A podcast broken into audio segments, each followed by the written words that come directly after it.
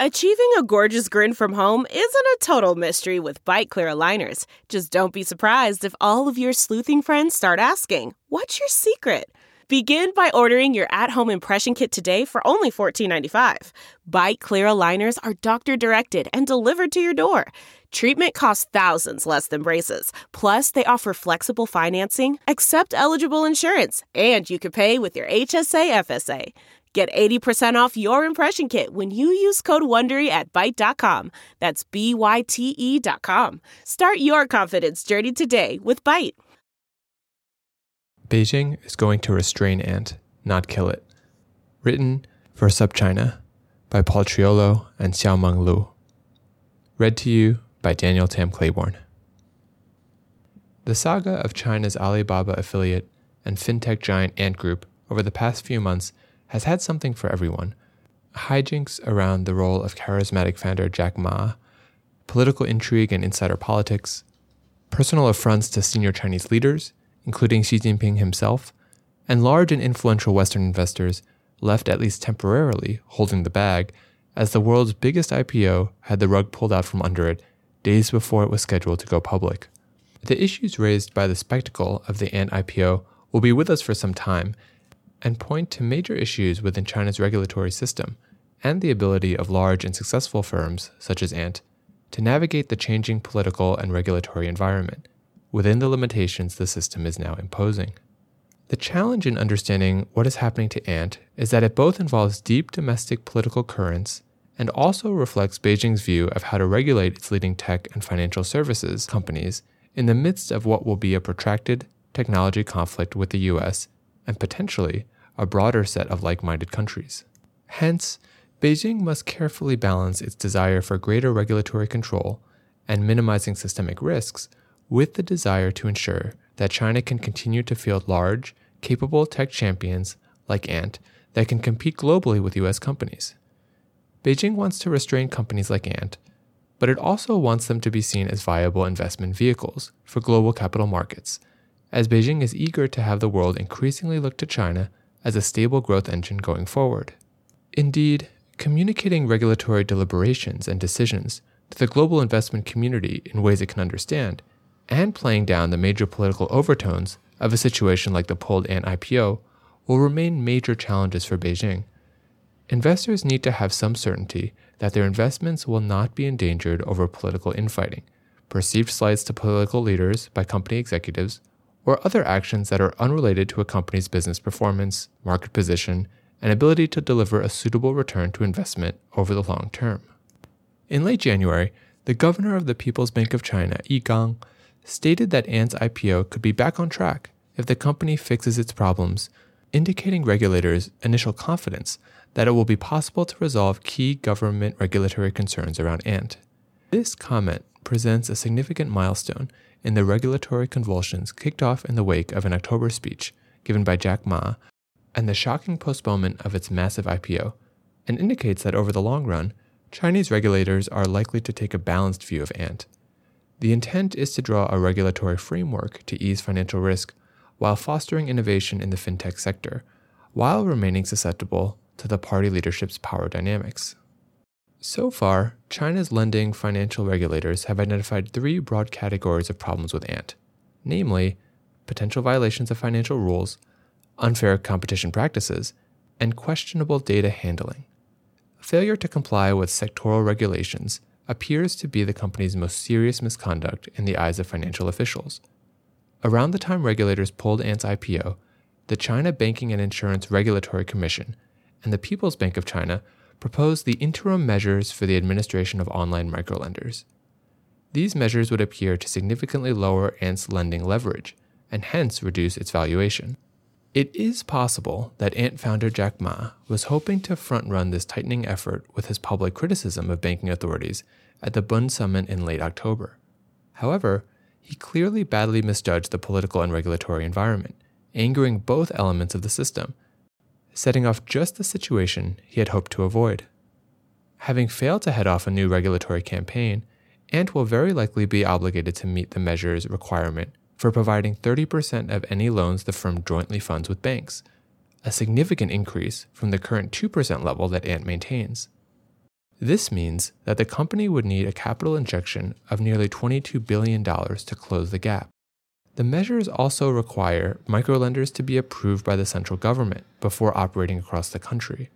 Currently, Ant is doing business nationwide with licenses issued under the fairly liberal fintech policy regime of the Chongqing municipal government. Under the new rule, Ant will have to cease its lending operations outside of Chongqing until Beijing authorizes a national permit.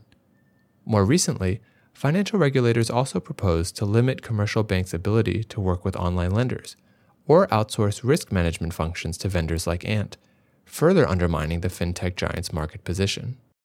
Another major grievance presented by the financial regulators is Ant's unfair competition practices. In late January, the PBOC proposed another rule to limit Ant's market power. The draft administrative measures for non bank payment agencies stipulate that any non bank payment company with half of the market in online transactions, or two entities with a combined two thirds market share, could be subject to antitrust probes. The PBOC can suggest imposing restrictive measures on monopoly or duopoly players, including breaking them up. At present, Ant's Alipay is expected to hold nearly a 55% market share, followed by Tencent backed WeChat Pay at around 40% it is likely that Ant will have to cede some of its market power in order to avoid further antitrust scrutiny. This is not the first time fintech companies have faced a regulatory backlash in China. Beijing has always viewed private businesses' lending activities as a potential systematic financial risk. When the online peer to peer lending platforms first emerged, regulators held a positive view of what was seen as a novel financial service model that enables individuals to obtain loans directly from other individuals cutting out financial institutions as the middleman. It provided a new finance channel for the individuals and small businesses underserved by the state owned banks and introduced fresh liquidity to the market. However, the underregulated P2P business quickly attracted a large volume of capital, as well as underdetected fraudulent practices. It was estimated that in 2016, over 40% of the P2P platforms were in fact Ponzi schemes. By November 2019, the regulators gave P2P lenders two years to exit the industry unless they were able to meet stringent capital requirements. This effectively shut down the majority of P2P businesses in China, resulting in $115 billion losses for investors, according to one assessment by the China Banking Regulatory Commission. In contrast with the P2P company's extensive fraudulent activities, however, Ant's anti competitive behavior is clearly a much more benign problem though the political dimensions of Ant's problems may be more difficult. Therefore, the initial regulatory crackdown on Ant is likely to be less damaging. Compared with the forced exit order for P2P firms, restructuring Ant in compliance with the new capital, licensing, and market share requirements is a much more tractable problem that can be done incrementally. This approach reflects regulators' proportional response to the financial risk associated with fintech microlending activities. Financial authorities also likely weighed the financial risk against the economic and social benefits of fintech microlenders and decided to keep Ant in the market, while issuing new rules designed to provide a level playing field between traditional banking institutions and online lenders.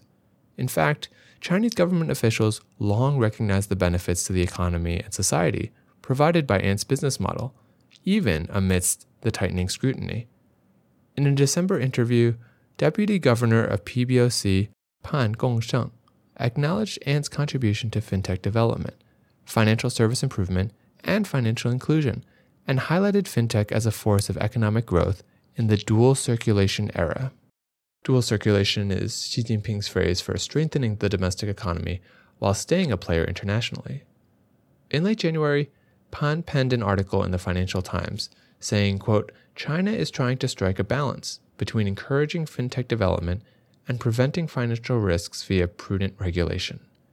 He also underscored that China's regulatory approach emphasizes the substance, not the form, of a company.